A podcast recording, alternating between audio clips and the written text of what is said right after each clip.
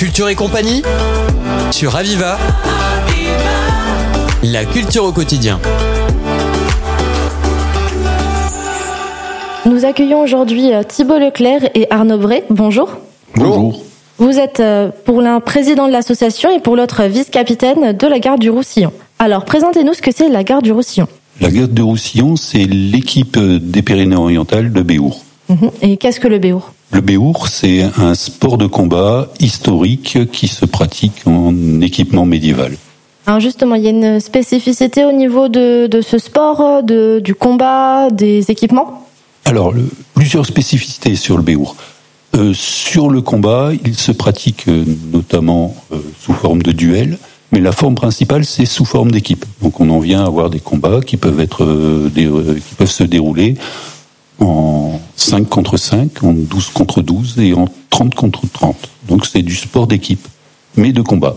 Mmh. L'autre spécificité, c'est que, s'agissant d'un sport de combat, c'est pas du catch, c'est pas du chorégraphié, c'est du full contact. Donc les coups sont délivrés à pleine puissance. Bien entendu, les coups dangereux sont interdits, mais les coups sont délivrés à pleine puissance.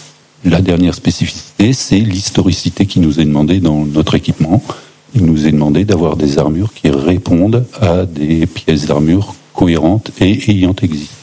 Est-ce qu'il y a un type d'arbitrage spécifique pour ces combats ?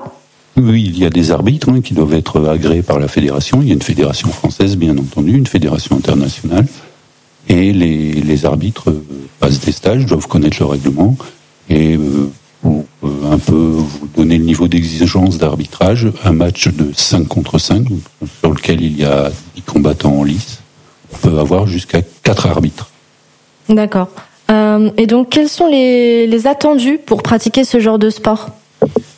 Les attendus pour pratiquer ce genre de sport, faut avoir quand même un certain passif de sportif, ou en tout cas une certaine condition physique, parce que porter une armure, c'est quand même éprouvant, c'est assez traumatique, et il faut pas croire que on a joué à un jeu vidéo dans lequel on portait une armure, ça allait très bien se passer. C'est-à-dire que c'est quand même très physique, très cardio, très oppressant, et il faut vraiment vouloir pratiquer ce sport. Il y a un vrai engagement personnel, tant au niveau de discipline physique en termes d'entraînement personnel que d'entraînement en équipe. Et justement, donc au niveau de l'équipe, est-ce qu'il y a une certaine homogénéité ou au contraire des profils différents ? Alors particulièrement au sein de la Garde, nous sommes très très très homogènes et on est très fiers de ça. Mais s'il ne fallait parler que des gabarits des gens, au sein du sport, il n'y a pas de question de poids, de gabarit ou de choses comme ça.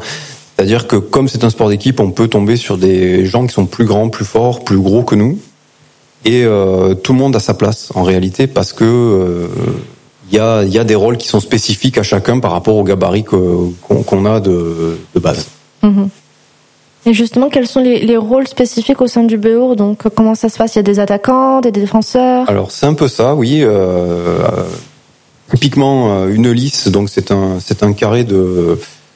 C'est un rectangle de 5 mètres par 3 ou un peu plus. C'est du 8 par 12. C'est 8 par 12, donc ouais, voilà, c'est ce que je voulais dire. Je vais savoir si tu suis.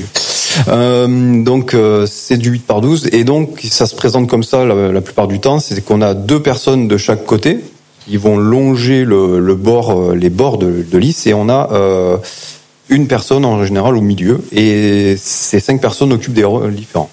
Les deux qui sont le plus à l'extérieur, c'est ce qu'on qualifie de tank, c'est les gens qui vont être le plus imposants physiquement, qui vont devoir tenir l'adversaire, fixer l'adversaire, afin qu'il ne bouge pas et qu'il n'aille pas attaquer par surprise un élément de l'équipe.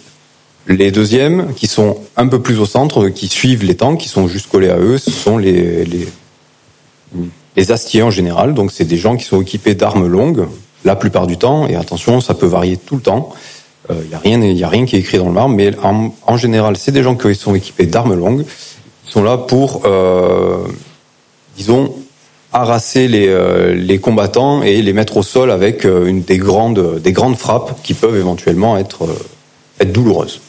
Et le troisième, donc c'est l'élément le plus léger, c'est ce qu'on appelle le runner, c'est celui qui est au centre du terrain, qui lui va essayer de profiter d'opportunités, dans le sens où si un adversaire ne regarde pas, on va profiter d'une charge pour le mettre au sol, dans le dos ou... Pour revenir donc sur la Garde du Roussillon, donc quelles sont les spécificités ? Il y a une cohérence historique à avoir pour pratiquer ce sport ? Alors l'équipement en effet doit être sourcé, donc ça veut dire qu'il faut qu'il ait existé et qu'il soit attesté.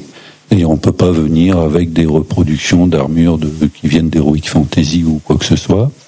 Il faut avoir aussi une cohérence en termes d'époque et de géographie quant à son armure et son équipement. C'est-à-dire on ne peut pas porter une armure XIVe siècle avec un casque du XVIe ou une armure de type turco-mongol du XIIIe avec un casque peut-être du XIIIe mais occidental. Alors tous les types d'armures sont, à partir du moment où ils sont en métal, où ils protègent réellement, les coups sont portés à pleine puissance, tous les types d'armures sont autorisés. Donc on retrouve bien entendu de l'armure occidentale, mais les combattants utilisent des armures qui sont de reproduction d'armures de type turco-mongol, ça existe aussi pas mal. Et voilà, il n'y a pas d'impératif sur la cohérence au sein de l'équipe, mais chaque combattant doit avoir un équipement cohérent en termes de secteur géographique, de type d'armure, mais aussi d'époque. Il ne faut pas que deux pièces d'équipement et soient attestées à plus de 30 ans d'écart. D'accord. Et donc, en quoi, selon vous, la Garde du Roussillon, elle participe à la transmission donc, de ce patrimoine catalan ? Alors déjà, rien que l'activité, le sport est un élément de patrimoine. C'est un très vieux sport. Il est attesté depuis le XIIIe siècle. Donc on l'avait un peu oublié, ça se conçoit, hein. Donc on a un peu fait évoluer les règles, bien entendu, on a adapté la pratique à ce qui est acceptable de nos jours, hein. C'est-à-dire que clairement l'objectif maintenant c'est de plus trop se faire mal, on a des qualités d'acier, on a des protections modernes sous les armures qui fait que le sport est quelque chose de beaucoup moins risqué maintenant qu'il y a 700 ans. D'autre part, donc c'est déjà ça, c'est de l'historicité. Ça fait découvrir aussi au public, aux supporters. Ça fait découvrir aussi la composition réelle d'une armure, puisque c'est totalement reconstitué. Donc, c'est aussi de la transmission patrimoniale. Ensuite, dans les lieux qui sont généralement privilégiés quand les tournois sont organisés, sont bien entendu, si possible, la fédération y veille. Bon, c'est pas systématique, ça nous arrive d'avoir des tournois dans des salles de sport lambda, mais autant que faire se peut, les tournois se déroulent dans des cités médiévales, dans des châteaux, et ça renforce, je dirais, la cohérence du sport par rapport à cet objet d'histoire qu'est ce sport. Une belle transmission en tout cas. Thibault Leclerc, Arnaud Bray, vous êtes donc président de l'association et vice-capitaine de la Garde du Roussillon. Merci infiniment. Merci à vous. C'était Culture et Compagnie sur Aviva. La culture au quotidien.